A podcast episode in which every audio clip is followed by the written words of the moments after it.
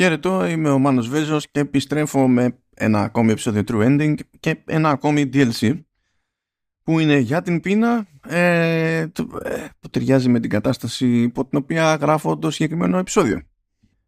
Τι η πείνα βέβαια. Άλλη αυτή η πείνα που έχω εγώ και άλλη αυτή που παίζει στο DLC αυτό. Μιλάμε για το The Hunger που είναι το τρίτο από τα τέσσερα DLC που είναι στο πρόγραμμα για το Marvel's Midnight Suns πράγμα που σημαίνει ότι τέλος πάντων σε περίπτωση που έχετε παρακολουθήσει αυτό το παιχνίδι σημαίνει ότι έχουμε ε, άλλες τρεις αποστολές μία προσθήκη χαρακτήρα ακόμη στην προκειμένη περίπτωση του Morbius. Επειδή κάποιος με ρώτησε όταν το συζητούσα τέλος πάντων αυτό το DLC σε άσχητη φάση ε, αν υπάρχει η ατάκα It's Morbing Time μέσα στο, στο παιχνίδι με το DLC αυτό όχι δεν υπάρχει.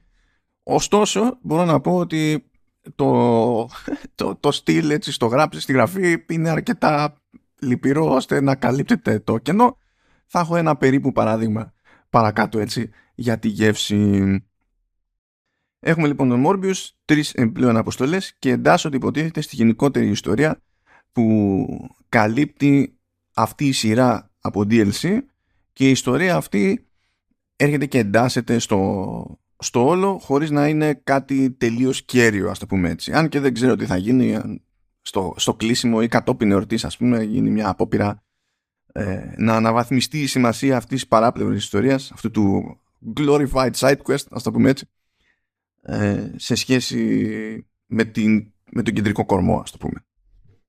Όπως και στα προηγούμενα DLC υποτίθεται ότι εδώ πέρα έχουμε να κάνουμε με, με βαμπύρ, με Y και ενώ τέλος πάντων έχουμε χαλάσει τα σχέδιά τους ήδη δύο φορές με την εξόρμηση με τον Deadpool αλλά και με τον Venom ε, συνεχίζεται το, το πράγμα δεν ξέρω τι σου δουλειά κάνουμε ως ήρωες διότι ε, συνεχίζεται και είναι σαν να μην κάναμε τίποτα τις προηγούμενες φορές δηλαδή προχωράει το πλάνο εκεί κανονικότατα και τέλος πάντων όλο αυτό είναι και μια αφορμή για να ε, βρεθούμε στην ανάγκη του Morbius ο οποίος Morbius γίνεται μια ιδιαίτερη προσπάθεια εκεί πέρα όπως και στο κινηματογραφική μεταφορά να παρουσιαστεί ως υπερ super duper γλυκούλης. Ε, έτσι μερικές φορές φτάνουμε κάπου στη, στην υπερβολή. Έχει πολύ διάλογο που λέει κινείται στο πλαίσιο ε, ναι εντάξει ο Μόρμπιος είχε κάτι στιγμές αδυναμίας ήταν λίγο δύσκολα αλλά από τότε που βρήκε το ζύγι είναι αλλιώς και είναι παρεξηγημένος και μην αυτό. Και όσο δεν χάνει τον έλεγχο είναι γλύκας και τα λοιπά. Τέλος πάντων εντάξει. Όπως καταλαβαίνετε ο Blade είναι πάρα πολύ χαρούμενος. Ε, μέσα σε όλα αυτός που φέρνει στην ομάδα τον, ε, τον Morbius είναι εκείνος που έχει στην ομάδα και, το, και τον Venom ο Peter Parker πηγαίνει γυρεύοντας ο Peter Parker θέλει να φάει ξύλο από τον Blade OK, okay. Όπως και να έχει, τα πράγματα λίγο περιπλέκονται, διότι είπαμε ότι έχουμε βαμπύρ. Έχουμε όμως, αν θυμάστε, και τους Hydra που έχουν μπλέξει με βαμπύρ. Και είναι ένα κόμπο εκεί περίεργο τέλος πάντων. Υπάρχει, υποτίθεται σε αυτό το DLC ένα γενικότερο πλάνο. Δεν θεωρώ ότι άμα εξηγήσω ακριβώς τι παίζει είναι κανένας spoiler της προκοπής. Απ' την άλλη, προτιμώ να μην κάνω, ε, αυτή, να μην κάνω αυτό το πείραμα.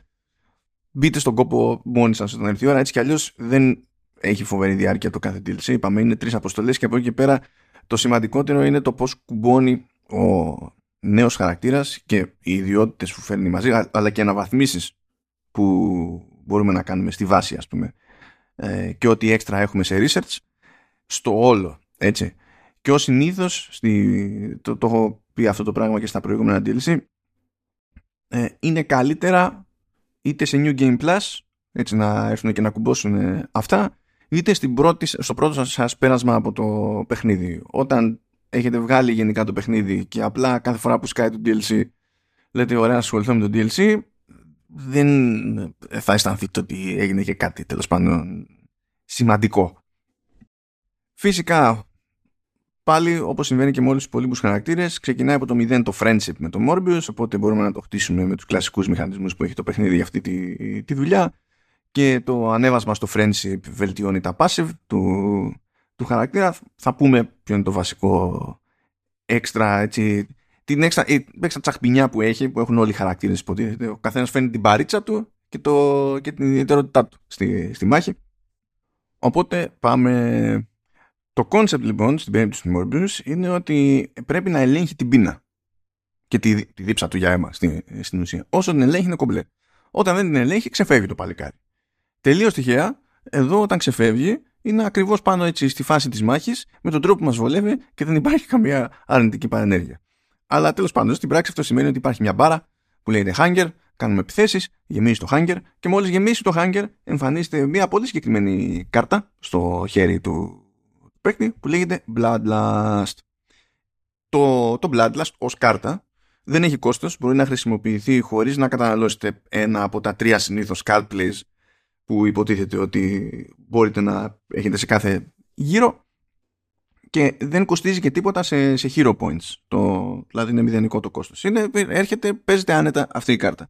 Με το που παιχτεί αυτή η κάρτα, τότε ο Morbius αποκτά το 25% της υγείας του ως μπλοκ, έξτρα μπάριτσα, και από εκεί και πέρα, ό,τι επίθεση κάνει ή αντεπίθεση, εφαρμόζει bleed στον αποδέκτη αυτής της επίθεσης.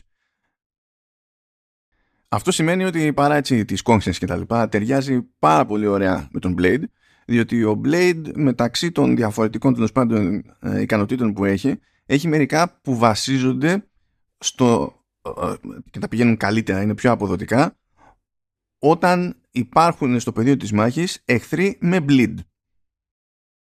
Έχει μερικές αχπηλιές ακόμη βέβαια ο Morbius, π.χ. έχει τη δυνατότητα να κάνει charm.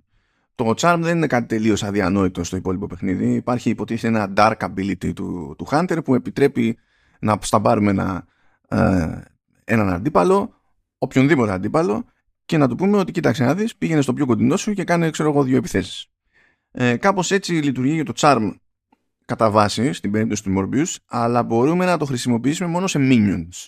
Οπότε μας περιορίζει ως προς τη, το, τους εχθρούς που μπορούμε να διαλέξουμε. Και αν έχουμε ξεκάνει τους minions, που είναι οι εχθροί γενικά στο παιχνίδι που μας αφήνουν χρόνους με ένα χτύπημα, όχι οι υπόλοιποι με τις μπάρες κανονικές, ε, τότε το charm ε, είναι άχρηστο μέχρι να εμφανιστούν νέα minions. Ένα ωραίο πραγματάκι που έχει όμως, ε, που το πετυχαίνουμε πιο συχνά σε εχθρούς, ε, κυρίως από Hydra τέλος πάντων στο, στο παιχνίδι, είναι ότι μπορεί να γίνει conceal. Μπορεί δηλαδή τέλος πάντων για, μια, για ένα γύρο εκεί πέρα να, να μείνει αόρατος. Φυσικά, άμα πάμε και κάνουμε ντου, ε, χάνεται αυτό το πράγμα, αλλά τέλος πάντων λειτουργεί όπως θα το έχετε πετύχει μέσα στο παιχνίδι, αλλά από την αντίθετη πλευρά.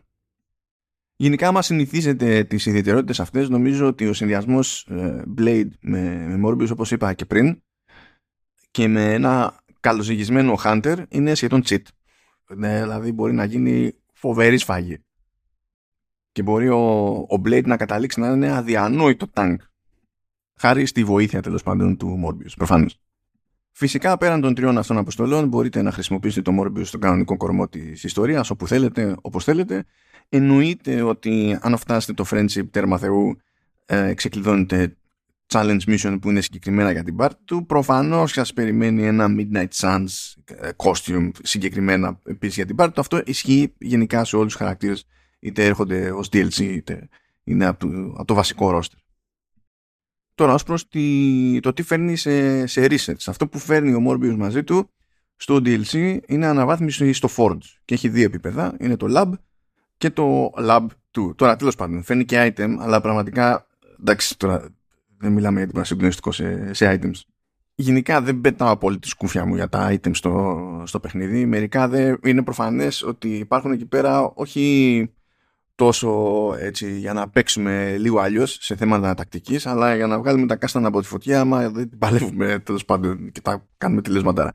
Δεν έχει σημασία. Ε, αυτό που είναι πιο ενδιαφέρον είναι το σύστημα που κουμπώνει τέλος πάντων ως μηχανισμός μαζί με όλα τα υπόλοιπα χάρη στο Forge γιατί στην ουσία το Lab μας δίνει το, το περιθώριο να αγοράσουμε ε, secondary stat mods για τους, για τους ήρωες που χρησιμοποιούμε.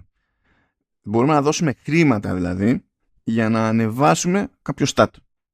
Αυτό δεν σημαίνει ότι ε, άμα έχουμε μαζέψει μια περιουσία που δεν είναι και πολύ δύσκολο τώρα στο πλαίσιο του παιχνιδιού, άμα το βάλουμε έτσι και στόχο, ε, πηγαίνουμε, δίνουμε ένα σκασμό λεφτά και ε, στέλνουμε τα stats που θέλουμε στο Θεό, διότι κάθε αγορά που κάνουμε μας ανεβάζει κάποιο stat, ξέρω εγώ, 10 points, αλλά μπορεί να μας δίνει κάποιο άλλο 5 για να μην πάει στο γάμο του Καραγκιόζη.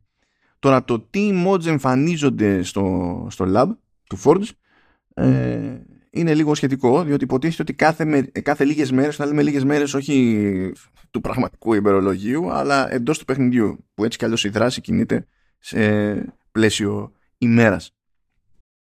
Κάθε λίγες ημέρες λοιπόν ανανεώνονται οι επιλογές που υπάρχουν στο lab.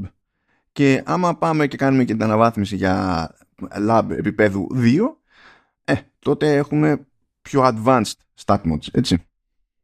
Δεν είναι κάποιο περίεργο concept. Απλά ξεκινάμε με stat mods και μετά πηγαίνουμε σε καλύτερα stat mods. Τώρα, σχετικά με τις τρεις αποστολές. Η πρώτη αποστολή είναι πάντα έτσι ουσιαστικά περίπατος γιατί είναι η πρώτη επαφή με τον χαρακτήρα και προσπαθεί το παιχνίδι να το παίξει και ταυτόχρονα λίγο tutorial. Να μας πει τι, τι παίζει σε αυτή την υπόθεση.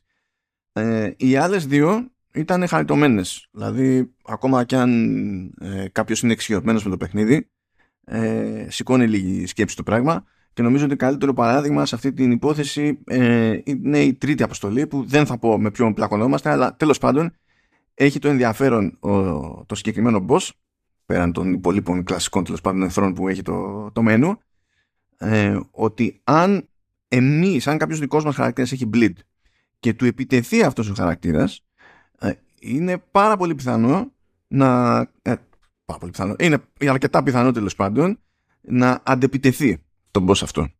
Οπότε είναι για μας πολύ σημαντικό να προσέχουμε ποιος έχει bleed και ποιος δεν έχει και να κάνουμε ό,τι μπορούμε για να το στέλνουμε το, το bleed. Το οποίο δεν είναι και ακριβώς έτσι χαβάλες, δεν υπάρχει ε, μία απλή λύση σε κάθε περίπτωση, διότι από τη στιγμή που έχουμε να κάνουμε με βαμπύρ, το στανταράκι με αυτούς τους εχθρούς είναι ότι όταν θα μας την πέσουν και θα μας επιτεθούν, είναι πάρα πολύ εύκολο να προσθέσουν bleed στις ίδιες μας τις κάρτες που συνέβαινε και στα προηγούμενα α, δύο DLC. Πράγμα που σημαίνει ότι χωρίς να συμβεί κάτι άλλο θα έρθει η ώρα να σκάσει το χέρι μας τέλος πάντων στην παρτίδα. Το τάδε ability, τάδε κάρτα που θέλουμε να χρησιμοποιήσουμε κατά τα άλλα θα κάνει τη δουλειά της κανονικότητα αλλά ταυτόχρονα να μας φορτώσει και με ένα γύρο bleed και το ίδιο το boss μας φορτώνει με bleed έτσι κι αλλιώς. Έτσι. Δηλαδή μας φορτώνουν ε, όλα τα βαμπύρ, μας φορτώνουν δεξιά και αριστερά, μας φορτώνει και το boss fight, το, το boss. Το boss είναι και high damage γενικά. Οπότε είναι που είναι οι επιθέσεις, άμα είναι να μας σερβίρει και αντεπιθέσεις επειδή δεν υπολογίσαμε σωστά, είναι λίγο προβληματάκι το πράγμα. Τώρα ως προς την κατάληξη, έτσι, χωρίς spoiler. Ε, πιο πολύ είναι σχόλιο για το, για το για τη λογική του, της γραφής εδώ πέρα που εντάξει εδώ, εδώ με έστειλε γιατί ήταν τελείως με στη μούρη η, η αστείωτα της υπόθεσης ε, φυσικά έτσι υποτίθεται ότι τέλος πάντων βγάζουμε τις τρεις αποστολές κερδίζουμε και στην τρίτη αποστολή είμαστε καλύτεροι μπράβο μας συγχαρητήρια high fives all around και έχουμε το περιθώριο να σκοτώσουμε το, το boss θεωρητικά, θεωρητικά. Είμαστε Marvelons και ε, είμαστε Marvel, είμαστε και Disney και μέσα σε όλα είμαστε και σε παιχνίδι έτσι το οποίο δεν προσπαθεί να είναι και πραγματικά edgy. Δεν πάει γυρεύοντας. Λειτουργεί σε ένα πλαίσιο ότι όλα πρέπει να είναι λίγο πιο γούτσου από, από, το ενδεχομένως έτσι σωστό και ισορροπημένο. Ε, κάνουμε, δηλαδή, γέρνουμε για εξασφάλιση προς τη γλυκανάλατη τη, τη μεριά. Και έχεις εκεί πέρα τον Blade και σου λέει εντάξει τι θα τον φάμε ξέρω εγώ δεν πειράζει, άστον. Γιατί στην τελική και να τον φάμε, πάντα βρίσκει τρόπο και επανέρχεται. Οπότε γιατί να κάνουμε τον κόπο; Του στυλ, εντάξει, γιατί να κάψω τη θερμίδα. Έτσι κι αλλιώς προσέχω. Είμαι μόνο με κοινόα. Να είχα φάει καμιά σοκολάτα, να πεις τέλος πάντων, ας τον αποκεφαλίσουμε για σιγουριά. Αλλά είμαι στη δίαιτα κομπλέ. Δεν χρειάζεται το έξτρα δάκι η, η, λογική αυτή είναι, εντάξει, είναι, είναι για τα πανηγύρια. Χίλιες φορές δηλαδή, να μην συζητούσαν ποτέ οι χαρακτήρες το αν και γιατί θα τον φάνε ή δεν θα τον φάνε. Α το παρατάγανε εκεί πέρα το ρημάδι. Αλλά όχι, έπρεπε να έχουμε και το λάθος επίπεδο εξυπνάδας. Τέλος πάντων, εντάξει. Σημασία έχει στο μηχανικό τι γίνεται, γιατί εδώ που τα λέμε, ό,τι ατού έχει αυτό το παιχνίδι πάνω απ' όλα ε, προκύπτει φυσικά από την εμπειρία της φυράξης αυτό το, το είδος και από συστήματα πάμε καλά, πάμε καλά, δεν, εκεί πέρα δεν έχω ιδιαίτερο πρόβλημα. Αυτά τα λίγα λοιπόν από το τρίτο DLC, ένα μένει υποτίθεται να δω και πώς και καλά θα κλείσει αυτό το, το extra story.